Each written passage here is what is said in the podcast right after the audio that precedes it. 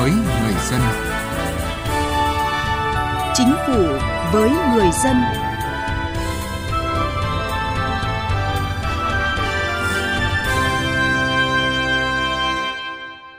Thưa quý vị và các bạn, tại hội nghị trực tuyến với các tỉnh, thành phố để triển khai thực hiện về công tác phòng chống dịch COVID-19, mới đây, Thủ tướng Chính phủ Phạm Minh Chính đã đưa ra kết luận có nhiều nội dung quan trọng với sự chỉ đạo quyết liệt, giải pháp mới và mạnh hơn trong công tác phòng chống dịch COVID-19. Cuộc chiến phòng chống dịch COVID-19 dự báo còn kéo dài, các ca lây nhiễm có nguy cơ tiếp tục tăng. Cùng với chính phủ, các địa phương, đơn vị, mỗi người dân doanh nghiệp đã có những hành động thiết thực chung tay vào cuộc chiến chống dịch.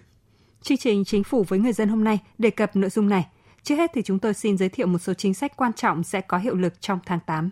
Bỏ chứng chỉ ngoại ngữ tin học với công chức là nội dung được quy định tại thông tư số 02 năm 2021 của Bộ Nội vụ, có hiệu lực từ ngày 1 tháng 8 năm 2021. Cụ thể, ở tất cả các ngạch công chức chuyên ngành hành chính và văn thư đã không còn yêu cầu chứng chỉ về trình độ ngoại ngữ và tin học trong tiêu chuẩn về trình độ đào tạo bồi dưỡng. Thay vào đó, chỉ còn yêu cầu có kỹ năng sử dụng công nghệ thông tin cơ bản, sử dụng được ngoại ngữ ở trình độ phù hợp. Bộ Lao động Thương binh và Xã hội ban hành thông tư số 02 siết chặt hơn hoạt động nhận trợ cấp xã hội của các đối tượng bảo trợ xã hội. Thông tư này quy định 3 trường hợp bị dừng nhận trợ cấp xã hội gồm không nhận chế độ chính sách liên tục từ 3 tháng trở lên, không chấp hành yêu cầu của cơ quan nhà nước có thẩm quyền về việc xác định lại mức độ khuyết tật, xác định lại điều kiện hưởng trợ giúp xã hội hoặc thông tin khác phục vụ công tác quản lý. Người đang hưởng trợ cấp xã hội hàng tháng bị tạm giam từ một tháng trở lên. Từ chính sách đến cuộc sống.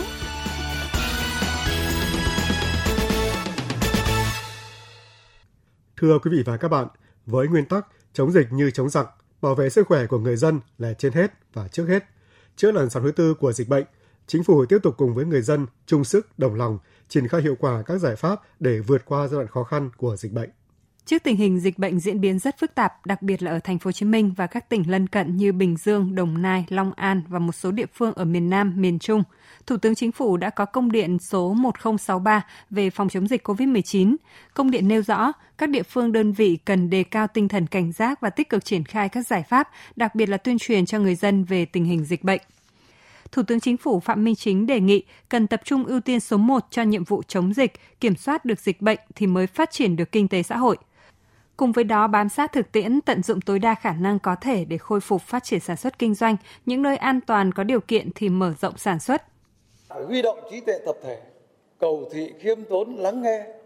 để đưa ra cái quyết định nó phù hợp với tình hình, nó hợp với lòng dân và có tính khả thi cao. Các địa phương có nhiều cái nguồn lây thì tập trung khoanh vùng, xét nghiệm nhanh, cách ly sớm, dập dịch nhanh nhất có thể, sớm ổn định tình hình ở những nơi an toàn có đủ điều kiện thì rất tập trung sản xuất. Những địa phương có ít ca nhiễm thì tập trung dập dịch, nhưng không để lây lan, bùng phát trên diện rộng và không để bị động bất ngờ. Đồng thời tận dụng mọi thời cơ cơ hội có thể để thúc đẩy cái sản xuất kinh doanh. Theo tinh thần là ba tại chỗ đấy. Thành lập các cái trung tâm cứu trợ, cái đường dây nóng, cái tổ tình nguyện để hỗ trợ người dân ở mọi nơi, mọi lúc, mọi vấn đề khi người ta cần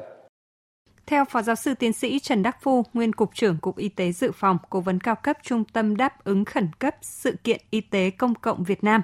từ khi dịch COVID-19 xảy ra, công tác chống dịch của nước ta luôn được Đảng, Nhà nước và Chính phủ quan tâm, chỉ đạo rất mạnh mẽ. Đặc biệt trong thời điểm hiện nay, sự chỉ đạo càng quyết liệt linh hoạt mạnh mẽ hơn nữa bởi tình hình diễn biến dịch ngày càng phức tạp. Do đó, chính phủ cũng đã đưa ra những chính sách phù hợp mạnh mẽ theo hướng đổi mới sáng tạo. Vừa qua, chính phủ đã tập trung tháo gỡ rất nhiều các cái chính sách, những chính sách về đi lại, những chính sách về mua sắm trên cơ sở chúng ta áp dụng linh hoạt. À, tùy từng vùng tùy từng địa phương. Ví dụ như là cái vùng mà đang có dịch mà nó nguy cơ rất cao giải pháp xét nghiệm nó cũng khác đi. Thế rồi à, các cái vấn đề mà truy vết nó cũng khác đi cung cấp các thực phẩm thiết yếu nó cũng khác đi. Hiện nay dịch COVID-19 được các chuyên gia đánh giá có những diễn biến phức tạp với biến chủng mới đánh giá cao những nỗ lực của chính phủ trong phòng chống dịch bệnh, bảo vệ sức khỏe của nhân dân. Luật sư Nguyễn Văn Hậu, Phó Chủ tịch Hội luật gia Thành phố Hồ Chí Minh nêu ý kiến. Trước những cái mối uh, hiểm nguy khủng khiếp của đại dịch 19 thì tất cả là dồn cho chống dịch. Trách nhiệm này không chỉ của riêng ai nhưng mà trước hết là trách nhiệm của người đứng đầu các bộ ngành và để hiểu đúng và làm đúng những yêu cầu của chỉ thị cấp trên đó chúng tôi thấy rằng rất cần những cán bộ biết việc và hiểu luật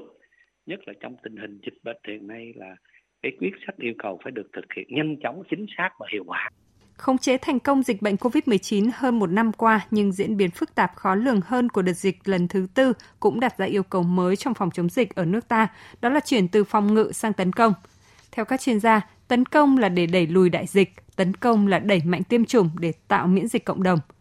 Ông Nguyễn Sĩ Dũng, nguyên phó chủ nhiệm văn phòng Quốc hội cho rằng,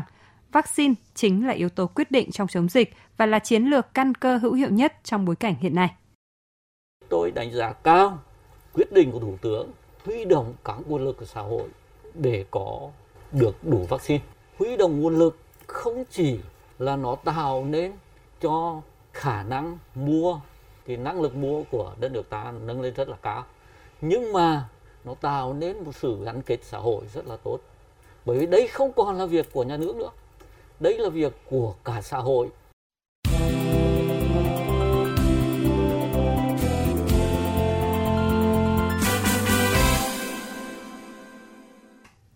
Thưa quý vị, thưa các bạn, như chúng tôi đã đề cập, chống dịch phải có sự đồng thuận của tất cả các cấp từ trung ương đến địa phương và đặc biệt là cần có sự đồng thuận chung sức của mỗi người dân. Sự ủng hộ đồng hành của toàn xã hội chính là nguồn động viên tiếp thêm sức mạnh cho đội ngũ những người trực tiếp làm công tác phòng chống dịch, đồng thời tạo tính lan tỏa đến các tổ chức cá nhân nhà hảo tâm cùng chung tay trong cuộc chiến chống đại dịch COVID-19 hiện nay. Trong những ngày này, hầu hết người dân Việt Nam đều đặt mối quan tâm hàng đầu là tình hình dịch bệnh như thế nào, diễn biến ra sao – người dân bày tỏ tình cảm ngưỡng mộ biết ơn đối với những chiến sĩ trên tuyến đầu chống dịch, đóng góp cả vật chất lẫn tinh thần ủng hộ cho công tác chống dịch bệnh. Nghệ sĩ nhân dân Thanh Hoa khẳng định người dân rất tin tưởng vào sự chỉ đạo của Đảng, Chính phủ. Tôi rất là tự hào bởi vì Việt Nam ta vẫn là một trong những nước à, được cả thế giới à, công nhận công tác phòng chống dịch rất là chính xác đặc biệt là dưới sự chỉ đạo của đảng và chính phủ cũng như là à, bộ y tế thì tôi thấy là tất cả người dân đều nỗ lực để làm tốt cái công việc chống dịch. Sau khi được nghe thông điệp của người đứng đầu chính phủ, Việt Nam thực hiện mục tiêu kép vừa chống dịch vừa phát triển kinh tế, nhưng ưu tiên hàng đầu của chính phủ là kiên quyết chống dịch để bảo vệ tính mạng, sức khỏe của người dân. Anh Nguyễn Anh Tuấn ở huyện Duy Tiên, tỉnh Hà Nam chia sẻ suy nghĩ sự quan tâm của chính phủ và tận tâm của đội ngũ y bác sĩ tạo cái niềm tin và tin tưởng rằng Việt Nam ta sẽ chiến thắng trong cái phòng chống dịch. Hiện nay ở các tuyến phố của Hà Nội, các hàng quán đều đã đóng cửa. Tại các siêu thị, khu chợ, hầu hết người bán hàng cùng người mua hàng đều ý thức hơn việc đeo khẩu trang và giữ khoảng cách khi mua bán. Các cơ quan đơn vị cũng đã bố trí cho cán bộ công chức, viên chức sử dụng công nghệ thông tin làm việc tại nhà và thực hiện nghiêm việc kiểm tra thân nhiệt, rửa tay sát khuẩn, phun thuốc khử trùng tại nơi công sở. Tất cả đều dồn sức cho việc chống dịch. Chị Nguyễn Thị Hiền, chủ quán cà phê ở quận Ba Đình, thành phố Hà Nội chia sẻ đóng cửa hàng thì mặc dù cũng gây những cái khó khăn thì theo cá nhân của tôi nghĩ trong cái tình trạng dịch bệnh rất là cam go như thế này quyết định của chính phủ đưa ra để bảo đảm cái sự an toàn những hoạt động việc làm chung tay phòng chống dịch bệnh COVID-19 đã và đang lan tỏa trong cộng đồng, cho thấy rõ tinh thần đoàn kết, tương thân tương ái để đẩy lùi dịch bệnh COVID-19 nhiều cơ quan, đơn vị, doanh nghiệp và cả mỗi người dân tùy theo khả năng của mình đã đóng góp sức người, sức của cho công tác phòng chống dịch. Ông Ngô Sĩ Hoài, Phó Chủ tịch Hiệp hội Gỗ và Nông sản Việt Nam bày tỏ. Cái việc mà hình thành cái quỹ vaccine rồi thì ờ, phòng chống dịch bệnh Covid thì chúng tôi nghĩ rất là tốt. Ờ, Hiệp hội Gỗ và Lâm sản Việt Nam cũng như là các cái doanh nghiệp và ngành gỗ thì sẽ ủng hộ một cách tích cực ờ, để làm sao có thể đồng hành cùng với chính phủ nhập khẩu vaccine và tiêm cho toàn dân, cho người lao động càng sớm càng tốt.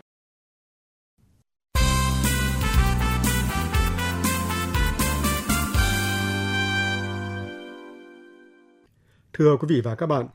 không chỉ chú trọng phòng chống dịch bệnh, chính phủ còn đặc biệt quan tâm đến an sinh xã hội. Trong thời điểm dịch bệnh diễn biến phức tạp, chính phủ vừa đẩy mạnh các giải pháp chống dịch hiệu quả, vừa ban hành các chính sách hỗ trợ doanh nghiệp và người lao động bị ảnh hưởng do dịch bệnh. Ghi nhận của phóng viên Đài tiếng nói Việt Nam. Ngày 19 tháng 4, Chính phủ ban hành Nghị định số 52 gia hạn thời hạn nộp thuế giá trị gia tăng, thuế thu nhập doanh nghiệp, thuế thu nhập cá nhân và tiền thuê đất trong năm 2021. Đây là nghị định đầu tiên được chính phủ ban hành sau khi kiện toàn và được xem là liều thuốc quý giá giúp doanh nghiệp tiếp tục trụ vững trong bối cảnh chịu ảnh hưởng bởi dịch COVID-19. Theo đánh giá của Bộ Tài chính, dự kiến tổng số thuế và tiền thuê đất được gia hạn theo chính sách tại nghị định là 115.000 tỷ đồng. Đây thực chất là khoản cho vay không tính lãi của nhà nước đối với doanh nghiệp, cá nhân để có nguồn tài chính phục vụ sản xuất kinh doanh, gia tăng nguồn lực trong tương lai. Bà Nguyễn Thị Thu Hà, vụ trưởng vụ tuyên truyền và hỗ trợ người nộp thuế Tổng cục Thuế thông tin. Nghị định 52 là một trong những cái nghị định không có thông tư mà có thời hiệu à, thi hành ngay từ ngày ban hành nghị định. À, theo đó thì ngành thuế cũng à, phải triển khai kịp thời các cái biện pháp tuyên truyền qua các cái kênh thông tin đại chúng để làm sao thông tin kịp thời nhất đến người nộp thuế. Đặc biệt là cái ngày mà ban hành nghị định ý, là ngày 19 tháng 4 cũng là trước cái ngày thời hạn nộp thuế tháng 3 là cái kỳ đầu tiên mà người nộp thuế phải thanh toán tiền vào ngân sách nhà nước. Cho nên là nghị định ra đời rất là kịp thời. Ngày 1 tháng 7 năm 2021, Chính phủ ban hành nghị quyết số 68 về một số chính sách hỗ trợ người lao động và người sử dụng lao động gặp khó khăn do đại dịch COVID-19 khoản trợ cấp 26.000 tỷ được chính phủ xác định nhằm hỗ trợ cho người lao động và sử dụng lao động gặp khó khăn do ảnh hưởng của đại dịch COVID-19, góp phần phục hồi sản xuất kinh doanh, giảm thiểu những tác động tiêu cực của đại dịch, ổn định sản xuất kinh doanh, đảm bảo đời sống và an toàn cho người lao động. Nghị quyết 68 không chỉ bám sát thực tiễn để đưa ra gói hỗ trợ đồng bộ của chính phủ mà còn thể hiện tính nhân văn của chính sách với phương châm không để ai bị bỏ lại phía sau trong đại dịch. Ông Tô Văn Thịnh, tổ trưởng tổ dân phố số 5, phường Đội Cấn, quận Ba Đình, thành phố Hà Nội nói: Ủy ban nhân dân phường, mặt trận tổ quốc và tất cả các cái đoàn thể trong tổ đã cùng chung lưng để mà giúp đỡ cho bà con qua cái thời gian khó khăn của cái dịch Covid. Nhìn lại việc thực hiện các gói hỗ trợ trước, Thạc sĩ Nguyễn Ngọc Tuấn, giảng viên trường Đại học Tài chính Quản trị Kinh doanh Hà Nội đánh giá, việc triển khai thực hiện các gói hỗ trợ của chính phủ đã có những chuyển động nhưng vẫn chậm so với yêu cầu của chính phủ và doanh nghiệp trong thời chống dịch như chống giặc.